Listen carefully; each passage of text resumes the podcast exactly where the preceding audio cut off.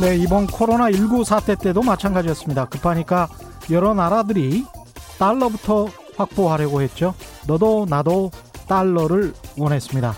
그래서 미국 중앙은행 연준이 통화 수합 등을 통해서 달러를 빌려준 나라들 일본, EU, 영국, 한국 그리고 기타 국가들 순서로 달러를 많이 빌려줬습니다. 기타 국가들에는 멕시코, 스위스, 싱가폴, 호주, 덴마크, 노르웨이 등이 있습니다. 이게 뭘 뜻하는 것일까요? 코로나19에 대한 대처, 제조 펀더멘탈, 무역 수지, 경제 성장률 이런 거 상관없습니다. 이렇게 되면 달러를 통한 미국의 지배는 계속될 수밖에 없죠. 미국은 달러를 통해서 경제적 또는 국제 정치적 채찍이나 당근 정책을 구사할 수 있습니다. 좀 산다는 국가들 모두가 달러에 물려 있으니까요. 뭔가 불공정한 것 같습니다만 이게 세계 자본주의 현실입니다.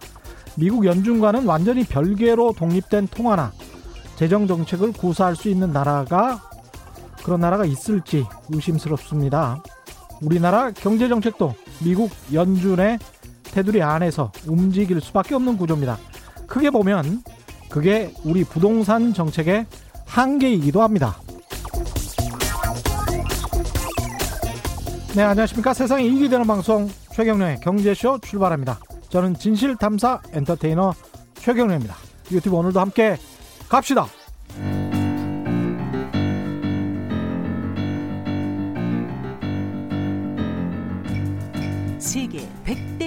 경제학자 가짜 경제 뉴스 감별사 가슴이 뜨거운 경제학자 건국대 최백은 교수의 이게 경제다. 네, 경제 고수만의 탁월한 식경과 통찰력으로 경제 이슈를 분석하는 이게 경제다. 최백은 건국대학교 경제학과 교수 나오셨습니다. 안녕하십니까? 네, 안녕하세요. 제가 마치 광고를 하는 것처럼 이 운율이 이제 생 운율이 생기는 것 같아요. 예, 경제 고수만의 탁월한 식경과 통찰력으로 이게 약간 좀 재밌어요. 자, 잘 계셨죠? 예. 예. 이 부동산 정책이 어제 또 나왔습니다. 84 주택 공급 대책이라고 해가지고 나왔는데 여러 가지 좀 반응이 있는 것 같은데 교수님 의견도 굉장히 궁금해요. 궁금해하시는 또 청취자분들도 굉장히 많을 것 같아요. 이게 어제 이제 정부가 수도권 서울 이쪽에 13만 2천 가구 정도를 주택 신규 주택을 공급하겠다 뭐 이랬는데 어떻게 보셨습니까 이건?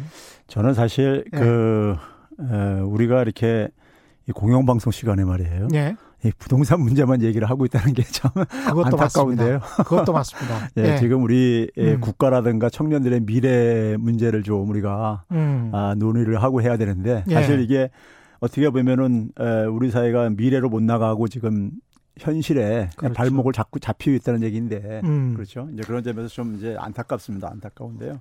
부동산 그 이익이 있는 집단이 분명히 있긴 있으니까요. 그렇죠. 예. 예. 그러니까 뭐이 사실 우리가 부동산 하게 되면은 음. 불로소득이라고 하는데 불로소득에 모든 사람들이 다 이게 인질로 잡혀져 있는 이런 에, 분위기니까요. 그렇죠. 예, 그렇다는 점에서 사회가 그렇게 생산적이지는 않다는 얘기죠 지금요. 그렇습니다. 예, 예. 그런 점에서 좀 안타깝다는 얘기를 먼저 말씀드리고요. 음.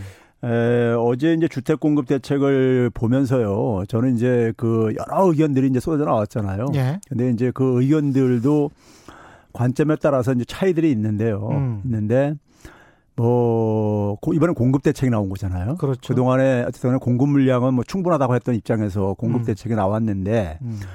에, 공급 안 한다고 그동안에 비판하시던 언론들이 예. 또 뭐 공급 대책 나와도 또 약간 불만스러운 목소리를 도시 있고요. 과밀화를 불러일으킬 것이다. 그 네.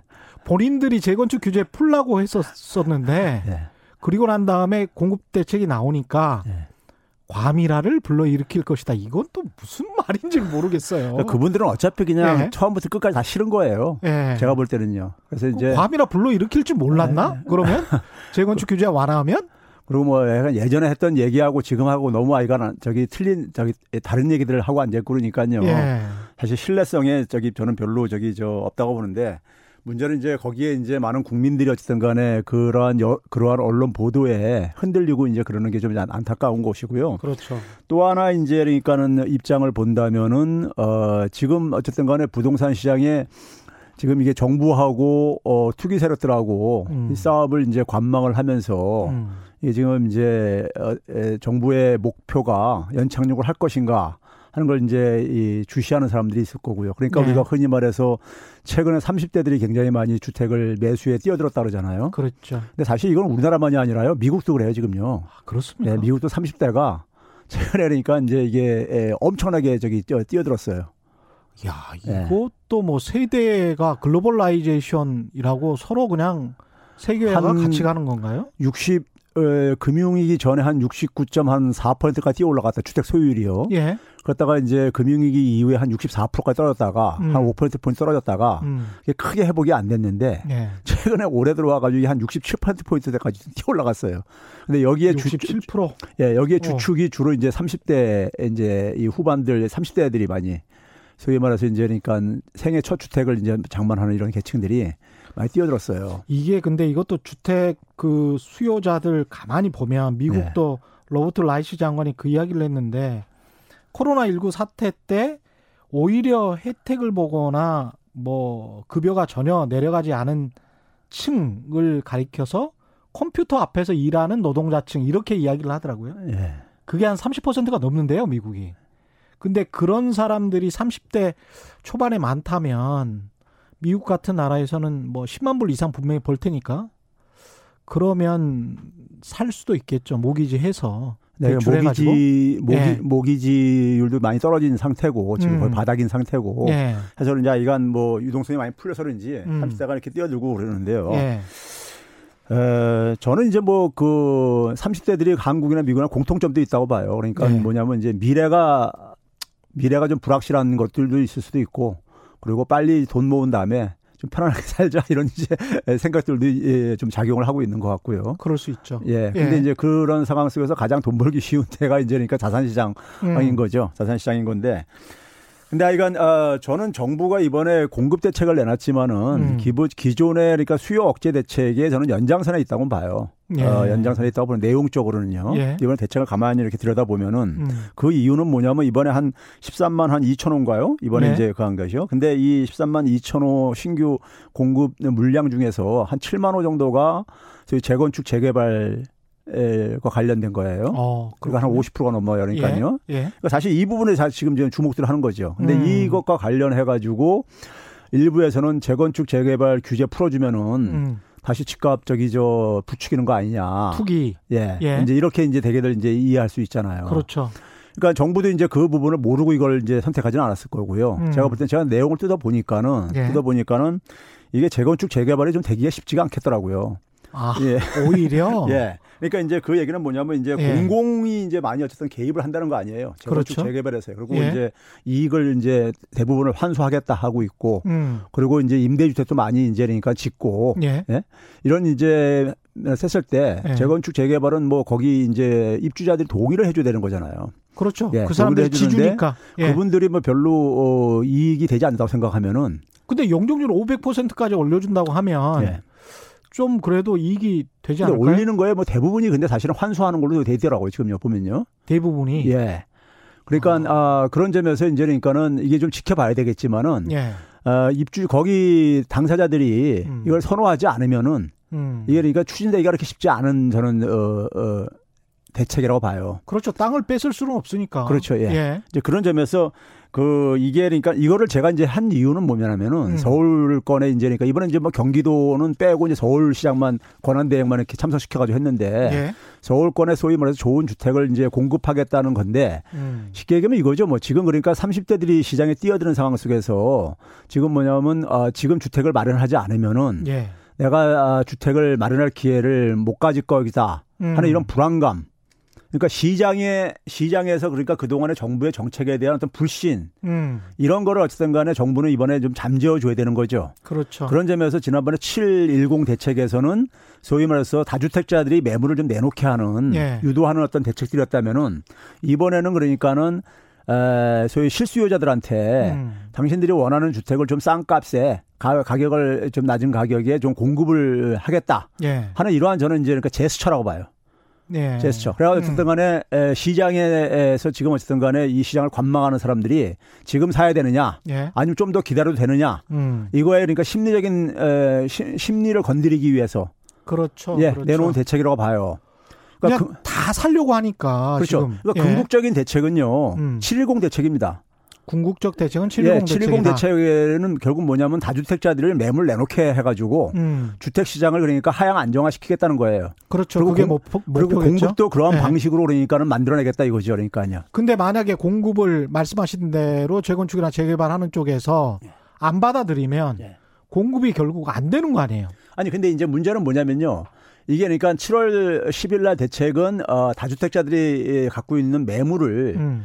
그걸 이제 공급 그걸 내놓게 해가지고 기존 주택에 매물을 내놓게 하는 정책. 그렇죠. 그것도 예. 그것도 공급 대책이죠, 뭐. 그렇죠. 그렇습니다. 그래서 예. 지금 우리가 보면 주택 보급률은 100%가 넘잖아요. 그렇습니다. 그렇죠? 예. 배- 이 분배율이 어쨌든 간에 이게 좀 예국돼 있어서 그런 것이지. 예. 그러면 어 그걸 내놓겠다는 것도 공급 대책인 거고 음. 어떻게 보면요. 예. 수요와 공급 대책이 이렇게 뭐 칼로 무자르듯이 이렇게 에, 경계돼 있는 게 아니기 때문에 예. 그러면 그 대책을 사실 그 동안은 계속해서 주택 시장을 하향 안정화시키기 위해서는 그 대책이 필요하다고 계속 이제 정부도 그런 스탠스였었던 거잖아요. 그렇죠. 그리고 저도 이제 개인적으로 그 생각에 동의를 합니다. 음. 근데 그 대책이 주가 되는 것이고 음. 이번에는 뭐냐면 이제 에, 이 그거 가지고 충분하겠는가 음. 여전히 그러니까 어 과거의 정부 정책의 대책에 의해 가지고 뭔가 믿업지 않으신 분들 예. 과거의 경험 속에서 그러니까는 반복적으로 그 경험을 하면서 음. 어 정부 대책이 별로 어, 시간이 지나면 실효성이 없었다고 생각하는 사람들한테 음. 좀 심리적으로 그러니까 추가 안정적인 어떤 조치가 좀 필요한 거죠. 1년에 서울에 그 공급되는 물량이 많을 때는 뭐 한 4만 호 안팎 공급이 네. 되기 때문에 지금대로 서울과 서울 인근에 13만 2천 가구를 공급할 수 있다면 기존 공급 도 포함해서 예. 이렇게 그거는 이제 더 늘어나겠죠. 예. 그렇게 된다면 약간 좀 심리 안정에는 장기적으로는 도움이 될 거는 같습니다. 그러니까요. 예. 저는 저는 그래서 이번에 가장 크다는 목적이 음. 저는 이제 에, 심리를 어쨌든 간에 이 불신이 팽배돼 있는 이 상황을 쓰고서 그렇죠. 예. 빨리 어쨌든 간에 정부 대책으로 대책에 대한 신뢰를 회복하는 거. 음. 그래서 그래야지만 정책이 효과를 볼 수 있는 거거든요. 그게 투트랙으로 가는 거잖아요. 예. 결국은. 근데 이제 한쪽에서 정의당이랄지 경실련이랄지 이런 쪽에서는 시민단체 쪽에서는 이거 뭐 투기 세력한테 다시 먹잇감을 줘서 지금 말씀하신 것처럼 잘 받을 것 같지도 않지만 네. 그 먹잇감을 그래서 그걸 가지고 또 다시 투기를 부추기는 거 아니냐 이런 우려가 있기는 있단 말이죠. 근데 이제 저는 그분들 주장하는 것을 음. 이제 우리가 과거에 우리가 익숙했던 하나의 이제 그 사례들이고 예. 재건축 재개발 규제 완화 이코로 예. 바로 이제 주택 가격 폭등으로 이어진 하나의 불쏘시개였었으니까요. 그랬죠. 예, 그러니까 이제 그걸 이제 기계적으로 제가 볼 때는 음. 적용해서 말씀하시는 거고. 예. 근데 이번에 이제 차이가 있는데 음. 차이가 있는데 재건축 재개발을 통해 가지고 공급하는 부분에 대해서 생기는 초과 이익들, 이익들을 불로소득들을 예. 대부분을 환수하는 걸로 어쨌든 장치는 지금 말은 일단 발표를 했어요. 그러면 일단 그렇게 공급을 한다면 네. 그 공급은 과거처럼 민간 분양이 많지 않고 예.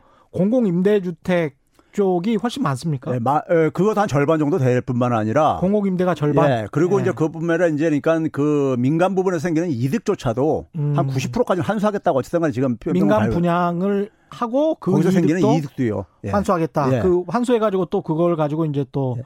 재건축 재개발을 하는 사람들의 목적은 뭐냐면요. 음. 그걸 뭐 층수를 올리거나 그래가지고 결국 그러니까 이익을 그러니까 많이 보려고 하는 거잖아요. 그렇죠. 예. 근데 예. 그 이익이 별로 줄어들 것 같으면은 어, 그것을 할 이제 그러니까 인센티브가 굉장히 줄어든다 이거죠. 그렇죠. 그럼 이제 입주자들이 이제 한 80% 동의를 얻어야 되는데 그 동의를 이제 과연 과연 할 수 있겠는가? 음. 주판을 트게 봤을 때 이제 그러니까는 이게 별로 이제 우리한테 이익이 안 된다고 할때 음. 그럼 사업 추진이 잘 안 될 수가 있다 이거죠. 예. 사업 추진이. 음. 그럼 사업 추진이 안 되게 되면은 이번에 대책 중에서 그러니까 가장 핵심적인 게 이 부분인데 예. 눈에 띄는 부분은요. 예. 이게 뭐 안 된다는 얘기는 결국 뭐냐면은 공급 대책이 별로 내용은 내용은 별로 없다는 얘기인 거죠.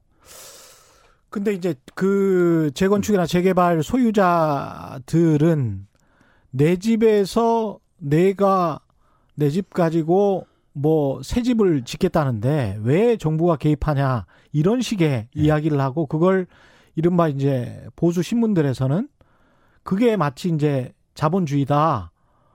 이 뭐 그, 그럴싸하게 들린단 말이죠. 근데 재개발 재건축 그 도시개발 정비법이랄지 이런 거를 보면 이게 일종의 정부와 재건축 낡은 아파트를 가지고 있는 그 사업자 간의 일종의 거래 도심에서 공급을 늘리는 대가로 용적률을 높여주는 서로 간의 인센티브를 받고 주고받는 그런 형식 아닙니까 이게? 저는 기본적으로 음. 부동산과 관련해서요. 네. 특히 이제 토지와 관련된 부동산과 관련해서는 음. 절대적인 사유재산권 논리라는 건 성립하기 힘들다고 봐요. 아, 그렇군요. 예. 예. 예를 들어서 우리가 어느 지역에 집값이 올랐을 때 음. 그게 뭐 본인의 노력만 가지고 생긴 겁니까? 도시 계획 속에서 생긴 것도 있고 그렇죠. 그렇죠? 그런 점에서 어느 나라나 음. 어느 나라나 토지 에, 부동산 부분에 대해서는요 음. 공어이 공공 부분이 개입을 해요 일정하게 재산권을 제약을 합니다. 그렇죠. 예. 네, 재산권을 그리고 예. 그것이 뭐냐면 시장 경제에도 반하지 않는 이유가요. 음. 우리가 이제 사유재산권 하게 되면 굉장히 단순하게도 생각하시는데 예. 어떤 부동산에 대해서 우리가 어떤 사유 권 소유권을 얘기할 때요 최소한 음. 세 가지 권리가 이렇게 중첩되어 있습니다. 하나는 뭐냐면 우리가 어떤 하나의 만약 상가를 만약에 내가 이제 그러니까 소유하고 있다 했을 때요. 네. 상가를 내가 사용함으로 사용할 수 있는 권리를 갖는 거죠. 사용권이죠. 그러니까. 세입자들? 예. 그러니까 뭐 세입자가 됐든 누구 소유주가 됐든 소유주가 됐든 예. 예. 사용권이라는 게 있죠. 예. 그다음에 그걸 사용을 해 가지고 이익을 추구할 수 있는 권리도 있는 거죠. 그렇죠. 용의권이라고 하는데요. 예. 그다음에 이제 에, 그거를 처분할 수 있는 남한테 팔 수 있는 그렇습니다. 처분권 예. 이세 개가 다 합쳐진 게 사유재산권이에요. 그렇습니다. 그런데 시장 예. 경제에서는 처분권이 음. 없어도 음. 시장 경제 작동하는 데는 아무 문제가 없어요. 어. 세입자들 보게 되면은 처분권은 없잖아요. 그렇죠. 예. 근데도 우리가 시장 경제 하는데 아무 문제 없잖아요. 그렇죠? 예. 그런 점에서 토지라 이 사유재산권이라는 것이 사유재산권이라는 것이 그러니까 특히 도시와 관 토지와 관련된 사유재산권이라는 것은요. 음. 사유재산권이라는 것은 이걸 시장 경제를 위해서 그러니까 반시장 경제라든가 이렇게 논리 붙이는 것이 음. 저는 어 이론적으로도 용납이 안 되기 때문에 많은 국가에서 토지 공개념을 도입을 하고 있는 배경인 것이고요. 그렇죠. 예. 그런 네. 점에서 토지를 그러니까 내 개인적인 거기 때문에 거기에 국가가 그러니까 이렇게 저렇게 하지 말라 그러면은 음. 국가가 사실 그 앞에 도로도 다 도로도 자기 돈으로 닦아야죠 뭘 그러면요. 예? 모든 것도 다. 사실 네? 강남에 사시는 분들은 뭐 어떻게 생각하실지 모르겠습니다만은 강남이라는 지역을 만든 것도 대한민국이거든요. 그러니까요. 예. 예? 거기가 시흥시였어요, 원래. 네. 예. 시흥이었고 영등포 동쪽이라 그래서 네. 이제 영동 지구였잖아요. 그리고 잠실도 마찬가지고 반포 이쪽도 마찬가지고 안양, 시흥 이쪽권에 속해 있었던데 나중에 이제 쭉 개발이 되면서 지금의 화려한 도시가 성립이 된 것이죠. 그런 측면이 좀 있습니다. 근데 공공 재건축을 했는데 그게 잘 추진이 안 될 것 같고 특히 임대 아파트 만든다고 하니까 또 사람들이 임대 아파트 만들면 안 할래. 뭐 이렇게 이제 하는데 예. 이거 어떻게 해야 되죠? 아 그러니까 저는 저는 그런 거예요. 지난번 710 대책이 예. 핵심이고 음. 그거를 지금 그러니까는 그 대책만 그 대책도 약간 빈틈들은 있었지만은 예. 그 대책을 가지고 이제 효과를 나타내는데 좀 시간이 걸리잖아요. 음. 그래서 양도세 같은 경우는 내년 6월 달이나 이제 적용이 된단 말이에요. 예. 실질적으로는요. 예. 지난해 12월 달에 만약에 도입됐으면은 올해 음. 6월 달에 적용이 됐었, 됐었을 예정인 거예요. 음. 근데 국회가 이걸 처리 못 하는 바람에 못하는 바람에 이게 이제 내년 6월까지 이제 다시 또 연장된 건데 예. 그러니까 이게 시간이 걸릴 수밖에 없다고요. 그러니까 내년 아. 6월 전에 매물들이 아. 좀 나올 수밖에 없다고 저는 봐요. 매물들이요. 매물들이 나올 수밖에 예, 없다. 나올 수밖에 없다. 다주택자들. 예, 다주택자들의 매물이 나올 수밖에 없다고 봐요. 예. 거기다가 뭐냐면 이제 증여세 부분도 어쨌든 좀 강화하고 그러면요. 음. 그러면 내놓을 수밖에 없다고 보고요. 그럼 내놓게 되면은 그것이 어쨌든 간에 주택 시장을 주택 시장이 소위 말해서 지금 이제 불이 붙었던 것을 음. 최소한 끄는 역할은 될 수 있을 거라고 보는 것이고요. 예. 그러면 이제 가격이 그러니까는 더 이상 지금처럼까지 이렇게 올라가지 않는다고 한다면은 음. 에, 서둘러 지금 주택을 매입하려고 하는 이런 것들도 억제가 좀 될 수가 있는 것이고요. 예. 예? 이제 그런 이제 측면 속에서 710 대책이 주, 주인 거고 음. 이번에 저는 공급 대책은 아까 앞에서 얘기했듯이 심리를 좀 추가적으로 안정시키기 위해서 음. 그리고 계속해서 공급 대책을 내놓으라고 지금 반대편에서 얘기를 하고 그러니까 예. 정부도 어쨌든 간에 뭐 공급 대책을 내놓을 수 있는 최선의 어쨌든 간에 노력을 하는 모습은 보여야 될 게 아니겠습니까? 그렇죠. 예. 예, 계속 그 지분 적립형 분양이랄지 뭐 이번에 눈에 띄는 것들이 좀 몇 가지가 있어가지고 지방자치단체도 좀 아까 말씀하셨 다시피 그 공공 임대주택 짓는다고 하니까 좀 반발하는 것도 있고 그래서 그런 것도 여쭤보고 싶은데 윤카카님이 이런 질문 해주셨습니다. 부동산을 투기하든 투자하든 월급쟁이들만큼 투명한 세금을 부과하면 다 해결될 텐데요. 이것도 뭐 맞는 말씀인 것 같습니다. 저는 네. 그 지금 이번 기회에요. 음. 이 토지 거래도 음. 우리 주식 거래처럼 있잖아요. 예. 이게 다 저기 저 그 개인 간에 이렇게 거래 이렇게 하지 말고 거래소 만들어서 네, 거래소 만들어 가지고 투명하게 네, 투명하게 다 처리했으면 좋겠어요. 이거 제도적인 장치를 좀 만들었으면 좋겠어요. 그럼 공인중개사분들이 저기 실직하실 것 같.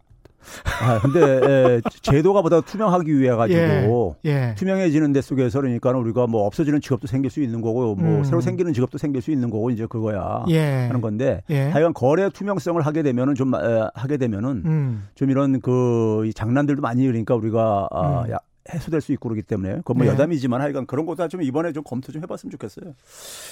지난번에도 주택 가격이 하락하는 거를 두려워하지 말고 강력한 대책을 실시하라 네. 하는 말씀을 하셨었는데 이번 대책 제가 말하는 강력한 대책이요. 예? 다른 게 아니라 지금 우리가 보게 되면은 임대 사업을 하시는 분이라든가 예. 혹은 다주택 소유라든가 주택에 그러니까 어, 주택 투자든 투기든 간에 들어간 음. 분들이 너무 사회 평균적인 수익보다 과도한 수익을 누리고 있어요. 네? 어, 그리고 예. 이제 세금에 있어서 세제에 대해서 과도한 혜택을 받고 있고요. 음. 이건 어떻게 보면 경제 이론적으로는 굉장히 왜곡된 하나의 정책인 겁니다. 어. 그러니까 생산적인 활동에 그러니까 오히려 그러니까 자금이 유도되도록 하는 게 경제 정책의 바람직한 어, 모습인데 그렇죠. 오히려 불로소득으로 그러니까 자금이 그러니까 이동하도록 음. 유도를 한 측면들이 있단 말이에요. 그렇죠. 그걸 정상화시키는 정도인 거예요. 저도 그렇게 봅니다. 근데 이제 네. 종킴님 같은 경우는 그러면 지금 오래된 아파트 사는 사람들은 평생 오래된 아파트에서 살라는 건가요? 뭐 이런 말씀이세요. 무주택자 대출도 다 막아놨는데 어, 다주택자 세금 많이 내는 거 찬성해요. 근데 그 지역만으로 더 세금을 내라는 건 말이 안 되죠. 그 무슨 말씀이신지는 알 것 같은데 제 생각에는 그러니까 재건축을 하는데 네. 1가구 1주택 아니 1가구 1주택이 아니고 본인 아파트를 본인들이 본인 돈으로 허물고 네. 그래서 새 아파트 짓겠다라고 네. 하면 어떤 국가가 말릴 수 있겠어요, 그거를? 어, 저는 그래서 그런 거예요. 그러니까 네. 그 거기서 생긴 소 이득에 대해서 그 이득이 사실은 남의 돈이잖아요. 일반 그렇죠. 분양으로 생긴 그렇죠. 개발 수익이고 예. 그거는 국가가 정부가 인허가를 용적률을 높임으로써 발생한 거죠. 그 사람들한테 특혜를 준 그렇죠. 거예요. 그래서 개발 이익 환수제도라는 게 그래서 제도적으로 있는 거잖아요. 그리고 재건축 초과 이익 환수제를 유예를 시켰던 박근혜 정부도 네. 재건축 초과이익 환수제라는 게 국회에서 통과가 된 이유고 이유와 네. 그게 환수 유예가 된 유예가 된 그 배경은 그걸 폐지를 안 하고 네.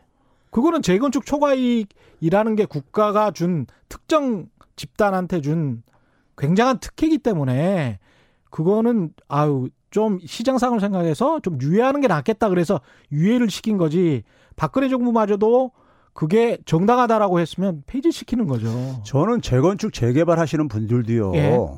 사실 그게 자기가 살 거주지로서 음. 오래된 집이 낡아가지고 만약에 그것을 재건축해야 되겠다라든가 재개발해야 되겠다든가 했을 때 예. 거기에 솔직히 말해서 이득을 과도한 이득을 기대하지 않는다면은 예. 저는 그거 하는 거 가지고 말릴 필요 없다고 봐요. 그건 그런 말릴 수가 없죠. 네, 말릴 수도 없고 예. 말릴 필요도 없다고 보는 거예요. 본인들이 본인 돈으로 하면 상관없어요. 그러니까요. 근데 남의 돈 남의 돈을 일반 분양가로 하는 거잖아요. 그렇죠. 지금. 예. 10억을 예. 10억짜리 아파트 한 세대에 팔면 예. 1000세대를 팔면 1조 원이 들어와요. 그러니까요. 재건축 조합에 예. 그 1조 원을 받고 그걸로 본인들 아주 쾌적한 환경을 만드는 거 아닙니까?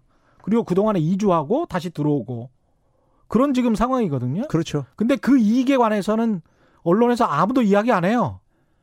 그러니까 우리나라 국민들이 지금 어뭐 개인적으로는 다들 이제 미래가 이제 불안하고 그러다 보니까 부동산을 통해서 어쨌든 자산을 축적하고 싶은 욕망은 이해하는데 예. 욕망은 이해하는데 그 거기서 생긴 어떤 부동산에 생기는 이득이 음.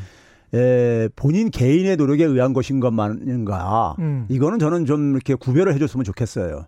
예. 예, 구별을 해주시고 그리고 거기에 대해서 그러니까는 정당한 이득이 생겼을 때 거기에 대해서 정당한 그러니까 세금을 납부해야 되는 것은 음. 그거는 그러니까 우리가 저는 제가 늘 얘기하지만요. 해외 나가서 제가 해외에서 오래 살아봤지만은 해외 살면서요. 그 나라 그러니까 세금에 대해서 불평불만하는 한국 사람 한 명도 본 적 없어요. 근데 내려면 내요 그냥요 다. 우리보다 훨씬 높은데. 그러니까요. 예. 예. 근데 왜 해외에서는 그러면서 국내에서는 그렇게들 이렇게 시끄럽게들 시끄러운지 모르겠어요 저는요. 예. 여기서 잠깐 라디오 재난정보센터 연결해서 이 시각 주요 뉴스 알아보겠습니다. 네, 김용훈님은 저는 이번 정권이 집을 꼭 사야 하는 것처럼 만든 것 자체가 잘못이라고 봅니다. 이런 말씀하셨고요. 민경훈님은 교수님 의견에 대부분 공감하지만 매물이 나와도 매입이 안 될 것 같습니다. 이에 대한 정부 정책도 준비해야 할 듯합니다. 근데 이 교수님 어떻게 생각하세요? 매물이 나와서 네. 매입이 잘 안 되면 네. 공급이 늘어나니까 네. 그러면 가격이 떨어지고 그러면 그, 이 바라는 거 아닙니까? 그렇죠. 그걸 제가 지난번에 말씀드렸잖아요. 예. 이게 그러니까 매물이 나오게 해야 되는 것이고, 음. 그러면 그랬을 때 어쨌든 간에 주택시장 가격 하향 하향 방향으로 작용할 거란 말이에요. 하락 방향으로요. 예. 그렇죠?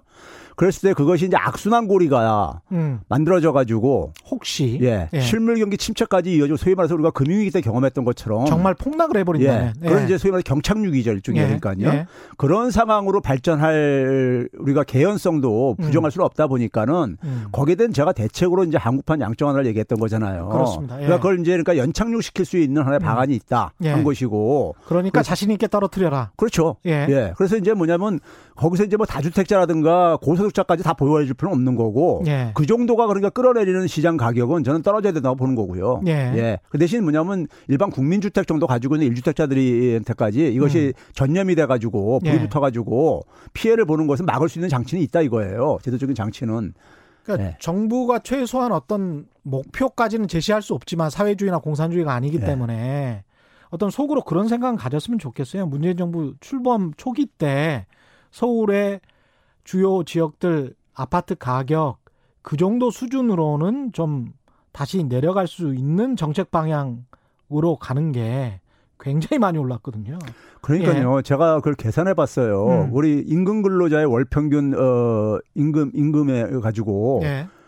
한 푼도 안 쓰고 그랬을 때 24.4년을 모아야지만이 예. 한 32평짜리 중간 저희 중위 아파트를 사요. 서울? 예. 예. 예, 예 사, 사거든요. 그 사실은 못 산다는 못 얘기죠. 못 산다는 얘기죠. 예, 못 예. 산다는 얘기거든요. 밥 그러니까, 먹고 살아야 되는데. 그리고 지금 소득 예. 대비 너무 높다는 얘기예요. 그렇습니다. 쉽게 얘기하면요. 예. 문제는 뭐냐면 이게 이런 식으로 해가지고 부동산에 이렇게 과잉 의존하게 되면요. 음. 이게 우리가 깜빡깜빡들 입고 계시는데 예. 가계부채가 폭발적으로 증가를 해요. 이미 많이 있고. 많이 증가. 예. 왜 그러냐면요. 예. 대부분이 대출 받아서 사잖아요. 예. 그게 다 가계부채잖아요.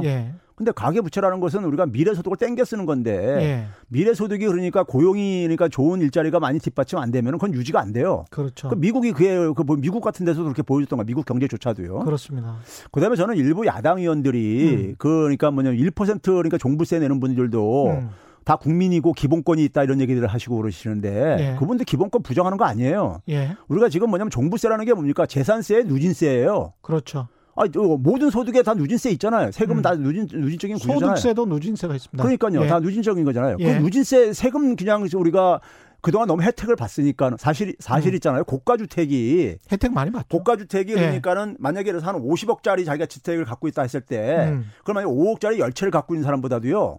세금을 더 적게 내요. 예. 그러니까 일종의 세금에 저는 세제에 있어서 그러니까는 소위 혜택은 특혜는 음. 없애는 것이 민주주의 사회라는 보는 거죠. 그렇죠. 예. 예. 공평해야죠 세금은요. 음. 그리고 뭐 이제 그러니까 우리가 뭐 다주택자들이 그러니까 임대소득자들이 예, 그게 음. 무슨 그걸 이렇게 적 이렇게 저기 부정적으로 취급하냐 그러는데 예. 부정적으로 취급하는 거 없어요. 예. 그분들도 그러니까 과중한 세금 혜택을 보고 있는 거예요. 과도하게. 그렇죠. 예. 그거를 그러니까 다른 사람들 경제 다른 경제 활동하는 사람 정도로 세금 혜택을 줄이자는 얘기, 정상화시키자는 겁니다. 음. 그게 그게 왜 저는 그 이렇게 그 사람들을 적으로 규정한다고 표현하는지 모르겠어요. 그러니까 왜 어. 특혜를 그러니까 특정한 집단한테 특혜를 줘야 되냐고요. 그러면 그 자연히 그쪽으로 돈이 갈 수밖에 없는 거죠. 그렇죠. 그걸로 일어, 그걸로 인해서 사회가 입는 피해. 음. 예? 그리고 그 불공정한 거잖아요. 어쨌든 간에요. 그렇죠. 아니 제조업에다가 사람들이 투자를 해야 되는데 제조업 하는 사람들이 부업으로 그러니까 임대 사업을 하는 이게 정상인 사회냐고요. 그렇습니다. 예. 예. 또 우리 스스로에게도 좀 물어봐야 될 것 같아요. 우리가 주거 안정 주거 안정 하는데 속마음은 저도 마찬가지고요.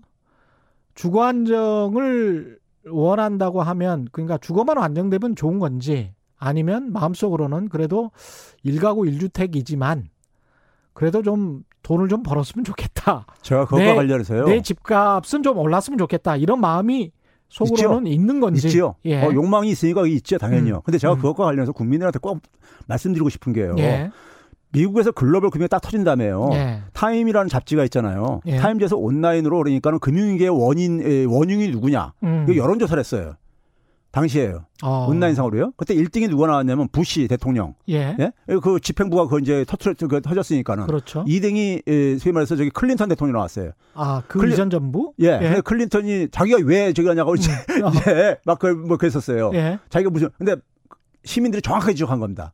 클린턴 정부 때부터 소위 말해서 주택 이 빚내서 집사라는 정책을 썼었어요. 아. 그때부터 이제 불 붙인 걸로 부시가 더 이제 가속 페달을 밟은 것 뿐이었었어요. 예. 그다음에 세 번째는 뭘 누굴 지적했냐면요. 미국 시민들이 자기 자신을 지적했어요. 아. 자기 자신들도 거기에 동조했다 이거예요. 그러니까요. 예? 성찰적이네. 예. 그러니까 예. 그 금융이 터지고 나서 그러니까 거기다 반성 인질이 일어난 거예요. 음. 그러니까 우리 국민들도 제가 제발 나중에 후회하는 이런 것을 음. 이게 이게 만약에 꺼지게 이거 우리가 과도한 부채를 가지고 만든 성은요 예. 언젠간 이게 무너질 수밖에 없어요. 음. 그 후유증은 고스란히 누가 보느냐 대다수의 서민들이 봅니다. 그렇죠. 잘 사는 사람들은 그 속에서 피해도 별로 안 봐요. 예. 예. 그걸 자기 막을 자산 여력이 있기 때문에. 음. 예. 근데 그러니까는 나중에 그러니까는 그 피해는 그러니까 대다수 국민들이 봅니다. 어떤 분이 또 이런 발언을 하시는데 KBS 공영방송이 북한 방송처럼 들린다고 하시는데 KBS 공영방송이 종부세 그 내시는 분들 또 이렇게 한국에서 어느 정도 사시는 분들 저도 잘 삽니다. 그분들 위주로 이기적으로 그렇게 방송을 하면 그게 그리고 그 사람들의 이득이 다 지켜질 수 있도록 그렇게 우리 체제가 그렇게 가야 된다. 그러면 그건 너무 슬프죠. 근데 그분이 얘기하는 대한민국이 공산주의 같다면서요. 예. 선진 국가들은 우리보다 우리 다 선진국들 공산주의 국가 아닌 나라가 하나도 없습니다. 예. 그러니까 이런 생각을 글쎄요. 근데 그 굉장히 많은 보수 신문 이게 보수인지 뭔지는 모르겠습니다만은 이상한 이데올로기를 주입을 시켜 놓은 것 같아요. 이게 그렇죠. 예. 이거는 사실 시장 경제를 제대로 이해하지를 못하는 것 같거든요. 지금 상황이. 그래서 아니 세금을 이제까지 제대로 안 냈는데 세금을 제대로 내자라고 하면 그게 공산주의가 되는 나라가 어디 있습니까? 그 조세에 우리가 조세 제도를 음. 경제학 책에서요. 예. 가장 이제 그러니까는 그 보수주의자들이 얘기하는 조세의 목적 중에 하나가요. 예. 자본주의는 기본적으로 그러니까 속성상 소득 불평등을 잉태할 수밖에 없다고 얘기를 해요. 예. 우리가 뭐냐면 각자 개인의 능력에 따라서 부를 음. 축적할 수 있는 기회를 주는 거니까요. 음. 그러니까 이 불평등이 생길 수밖에 없죠. 구조적으로 그러니까요. 예. 그래서 그 불평등이 그러니까는 너무 누적이 되게 되면은 우리가 과거에 경험한 것처럼 공황이라든가 금융이라든가 이런 게 터지는 거예요. 예. 그래 그거를 그러니까 우리가 완화 완화시키기 위해서 완화시키기에는 그자 그나마 가장 그러니까 최소한의 정책이 소득 재분배 정책인 거예요. 예. 소득 재분배의 가장 효과적인 하나의 우리가 정책으로서 음. 소위 말해서 보수주의 경제학자들이 얘기하는 것이 조세 제도를 얘기를 합니다. 그러니까 소득 재분배 정책 을안 하는 선진국들이 없잖아요. 그러니까요. 근데 우리나라 국민들 중에 상당수는 소득 재분배 정책이 공산주의 정책이라고 생각을 해요. 그러니까요. 이게 답답해 죽겠어요. 소득 재분배 정책을 안 하는 나라, 미국이나 영국도 다 하거든요. 이거를 공산주의 정책이라고 하면 이거 어, 떻게 하자는 건지 모르겠어요, 정말. 그런 점에서 예. 저는 언론의 폐해가 그냥 심하다고 봐요. 예. 그런 것 같습니다. 7170님, 취득, 보유, 양도세를 합해서 지금처럼 높은 부동산 관련법이 해외에 있습니까? 사례를 들어봐 주세요. 이렇게 말씀하셨습니다. 취득, 보유, 양도세를 합해서 지금처럼 높은 부동산 관련법. 일단 보유세 같은 경우는 한국이 굉장히 좀 낮죠? 낮다는 건 예. 다들 알려져 있죠. 네. 뭐, 예. 그리고 공시 가격이 자, 취득세를요. 예. 취득세에 대해서 이제 그러니까 그 그런 생각들을 할 수 있는데 음. 최근에 이 집값 상승이 그러니까 우리나라만의 현상이 아니다 보니까는 예. 저기 가까운 데 있는 홍콩이나 싱가포르 같은 데서도요. 우리나라 취득세 같은 경우가 음. 한 어, 기존에 그러니까 그랬다가 최근에 올리기 이제 판례지 한 12%까지 올렸어요. 3주택자의 예. 경우에서 12%까지 그러니까요. 예. 근데 싱가포르 같은 경우는 얼마까지 올리면 12에서 15%까지 올렸어요. 음. 아니 24%까지 올렸어요. 싱가포르 같은 경우에요. 예. 예. 거기도 왜 그러냐면은 그 주택 가격이 너무 오르고 그러니까는 음. 오르고 그러니까 다주택자들이 그러니까 주택 매입하는 것을 억제하기 위해서 예. 그런 정책을 쓰고 있거든요. 음. 그러니까 기본적으로 우리가 부동산 시장을 그냥 방치했을 때 부동산 시장이 과열돼 가지고 과열돼 가지고 입는 피해들에 대해서는 왜 생각들 안 하시냐 이거예요. 그렇죠. 그러면 그거를 그러니까 억제하는 것은 정부의 어떤 의무인 거예요. 그게 그러니까 그래 그게 더 발전 과열이 발전돼 가지고 소위 금융위 같은 경우로 그러니까 발전되는 것을 음. 사전으로 막으라고 그게 정부가 존재하는 것이고 그렇죠. 금융 당국도 감독 당국도 그래서 존재하고 있는 것이고요. 예. 예. 근데 그거 안 하면 정부의 책임을 스스로 가니까 포기하라는 얘기인데. 이렇게 생각할 수도 있을 것 같아요. 그래서 이제 붐이 이루어졌다가 터졌어요. 근데 그게 빚으로 이루어진 붐이었잖아요. 예. 미국에서 지금 문제가 되고 있는 게 가령 거대 항공사들 같은 경우에 이렇더라고요. 한참 좋았을 때 cash flow 현금 창출되는 돈의 96%를 배당과 자사주 매입 소각으로 다 써버린 거예요. 그런데 갑자기 이렇게 코로나19가 터진 겁니다. 그리고 난 다음에 어 망할 것 같아. 망할 것 같으니까 돈 빌려줘. 우리 막아줘. 망하는 거. 뭘로? 국민 세금으로 막아달라는 거예요. 그래서 미국에서 그렇게 해, 해줬던 것이고, 우리도 사실 똑같습니다. 마찬가지입니다. 이게 상황이. 그 사실 우리가 예. 어, 전통적으로 경제학 책에 보게 되면요, 음. 기업들이 은행에서 돈을 빌릴 때 빌리는 목적은 투자를 하기 위한 것이고 예. 투자는 곧 일자리 창출로 연결되기 때문에 음. 그래서 우리가 그 금융 지원이 바람직한 걸로 교과서에 묘사가 돼 있잖아요. 그렇죠. 근데 우리가 언제부턴가 보게 되면요. 상당히 이제 오래전인데 언제부턴가 보게 되면 예. 돈을 빌려 가지고요. 예. 빌려 가지고 그걸 가지고 자사주를 매입을 해 가지고 주가만 올려 주가 올려 가지고 예. 그걸로 인해서 그러니까 소위 말해서 차입한 금리 비용보다도 주가 수익이 더 크기 때문에 그렇습니다. 그러니까 그런 짓을 해요. 그리고 그러니까, 난 주가 올렸다고 CEO들 보너스 또 왕창 줘요. 그러니까요. 예. 그리고 나서 이제 만약에 파산했을 경우에는 예. 소위 공적 자금 투입해가지고 또 이제 그러니까 구, 구제해달라고 그러고 앉아 있는 거잖아요. 그렇습니다. 그래서 그래서 심지어 무슨 얘기가 나오냐면요. 우리가 음. 어, 그동안에 많은 사람들이 모르고 있는 게 전문가들은 좀 알고 있는 얘기지만은 예. 우리가 기, 어, 기존의 주, 이 주식회사라는 게 유한 책임 회사잖아요. 그렇습니다. 유한 예. 책임 회사라는 게 뭡니까요? 자기가 보유하고 있는 주식 범위 내에서 책임을 지는 거잖아요. 그 한도만큼만. 그래, 예. 지는 거잖아요. 근데 문제는 뭐냐면 그렇게 왜 그런 제도를 허용을 해줬냐면요. 음. 사실은 기업이 자기가 저지른 것에 대한 손실은 다 그러니까 개인 회사들은 다 자기가 저 책임지게 돼 있잖아요. 그렇습니다. 근데 이거는 자기가 보유하고 있는 주식 범위 내에서만 그러니까는 투자한 범위 내에서만 책임을 지게 하잖아요. 그 이상 손실을 일으켰어도요. 그렇습니다. 그러면 네. 그런 특혜를 준 이유가 뭐냐면요. 음. 그렇게 해가지고 함으로써 그러니까 좀 위험한 투자들도 아니, 고용... 소, 아니 소위 말해서 그러니까 혁신적인 투자들. 그 다음에 고용 창출도 좀 하고. 그렇죠. 예. 소위 말해서 그러니까 우리가 어, 어떤 투자를 할 때 이것이 수익이 실제 실현될지 안 될지 모르는 것들이 많이 있잖아요. 음. 그리고 새로운 이제 그러니까는 처음 투자하는 이런 분야들 같은 경우는요. 예. 혁신을 활성화시키기 위해서 그 제도를 허용해 준 건데 그게 지금 이렇게 남용이 되고 있는 거예요. 그렇습니다. 그래서 예. 이 유한 책임 회사 유한 책임 이 제도도 근본적으로 그러니까 이것을 재검토해 가지고 이걸 없애버려야 된다는 주장이 오래전부터 나오고 있어요. 음. 그럼 그런 상황 속에서 우리가 예를 들면 책임과 의무를 그러니까 우리가 권한과 의무를 그러니까 우리가 음. 균형을 맞추는 것이 민주주의 사회 저거거든요. 예. 근데 그러니까는 기업들이 지금은 그러니까 돈 빌려가지고 지금 금리가 바닥이다 보니까 음. 바닥이다 보 바닥이 바닥이다 보니까 금리 돈 빌려가지고 그거 가지고 자사주 매입해가지고 자기들 배당금 높이고 주가 어, 끌어올리고 이런 식으로 그러니까는 할 정도로 그러니까 이게 지금 자본주의가 지금 병 들어가고 있는 거예요. 예. 병 들어가고 있는 거거든요. 그러니까 근데 음. 그런 걸 보장해 주는 것이 그게 민주주의라고 생각하고 자본주의라고 생각한다면요. 그 음. 자본주의는 지속될 수 지속이 불가능해요. 그래서 이건, 예. 이건 특권적인 조직이죠. 예. 특권적인 조직인 거죠. 이 예. 특권적인 조직은 봉건제 사회 속에는 뭐가 틀린 거야 이게 그러니까요. 봉건제 왕 귀족 귀족. 예. 저것더라고요. 1935님, 저는 뭐가 맞는지는 잘 모르겠습니다만은 부동산 30개 가지고 계시던 아버지 를잘 두셨군요. 30, 부동산 30개 가지고 계시던 아버지 다 파시고, 다 파시고 7개 남았습니다. 이거 잘 들으셔야 될 것 같아요. 현 정책이 효과는 있는 것 같습니다. 참고로 저는 무주택자이고 앞으로도 그럴 것 같습니다. 그 아버님은 굉장히 현명하신 분이시네요. 예. 앨런 머스크 같은 경우는 집을 다 팔고 집을 집이 없더라고요. 예. 예.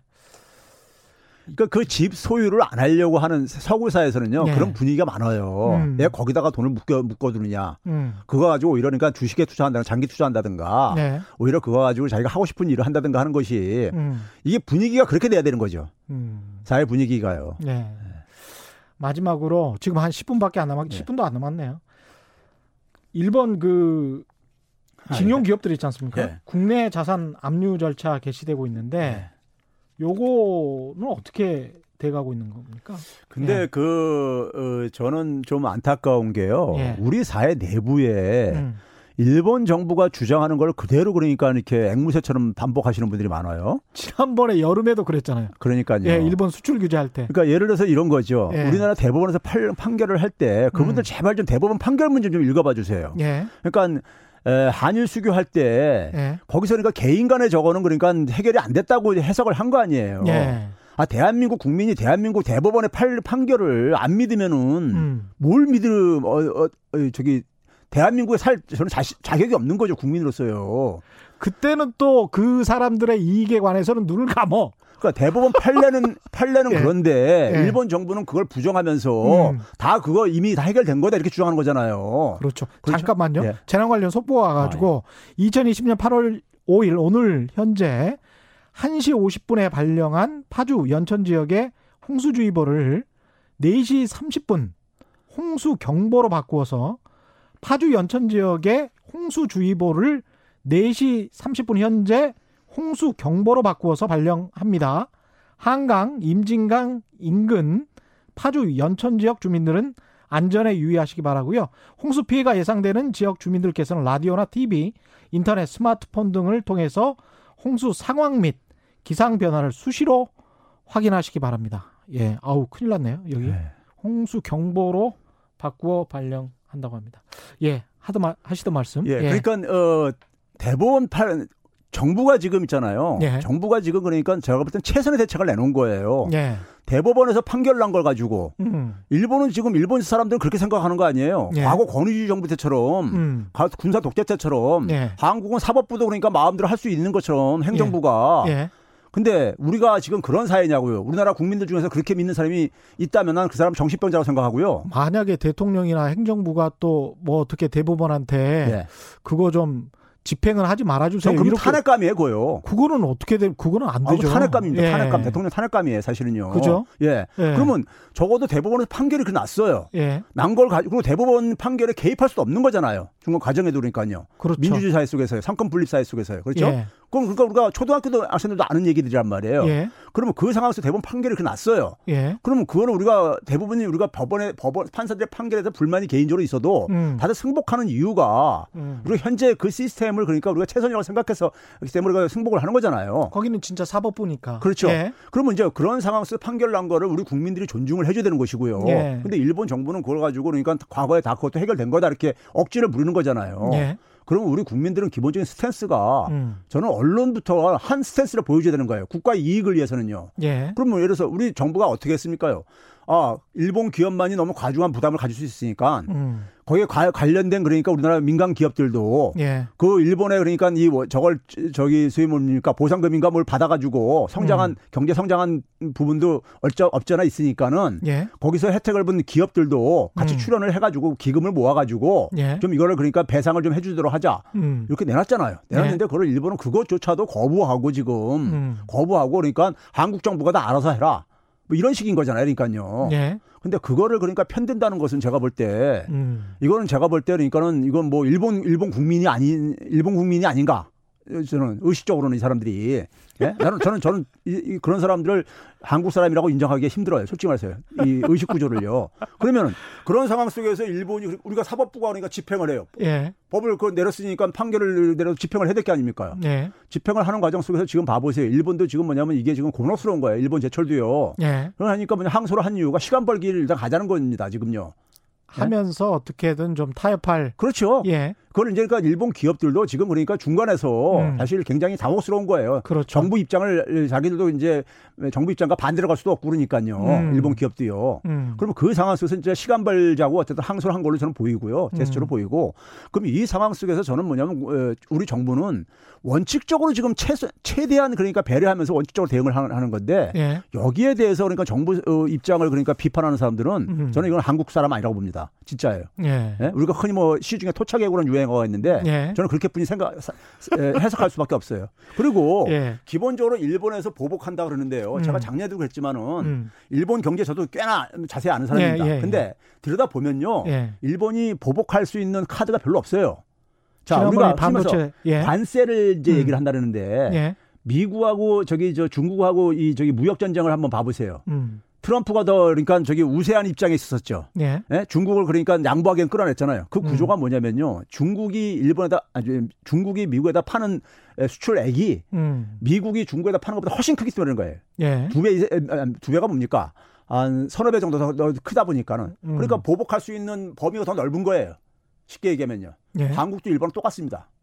음. 한국이 일본이 한국에다 수출하는 금액이 일본 한국이 일본에다 수출하는 금액보다도 거의 얼마냐면 한 서너 배 정도 그 차이가 납니다. 어. 네배 아니라도 세배 이상 차이가 납니다. 예. 그럼 우리가 관세를 부과하더라도 더 많이 그러니까 보복할 수 있는 카드가 있는 거고요. 음. 금융보복은요 한마디로 그건 웃기는 얘기입니다. 금융보복이라는 것은 아무 효과도 없고 일본들 자기들 발등 또 한 번 찍는 겁니다. 금융보복이라는 거는 엔화로 뭘 어떻게 해본다는 아니, 그러니까 저희 자기들 자금 문제 그러니까 아, 해소하겠다는 얘기죠. 대출 회수? 회수하는데 어. 되게 금융권에 들어가 있는 건 되게 장기 2, 3년짜리들이고요. 그렇죠. 그리고 만약에 여기 대부업계들 나가 있는 것들 만나한다면 예. 그거 우리나라 저기 저 어, 소위 말해서 신협 같은 데서 예. 작년에 선언했었어요. 그거 나가면 우리 쪽으로 다 바꿔줄 테니까는 거기가 그리고 굉장히 수익성이 좋아가지고 그러니까요 나가 본인 본인들만 손해. 그래서 제가 자기 예. 발등 찍는 거라는 거예요. 예. 예?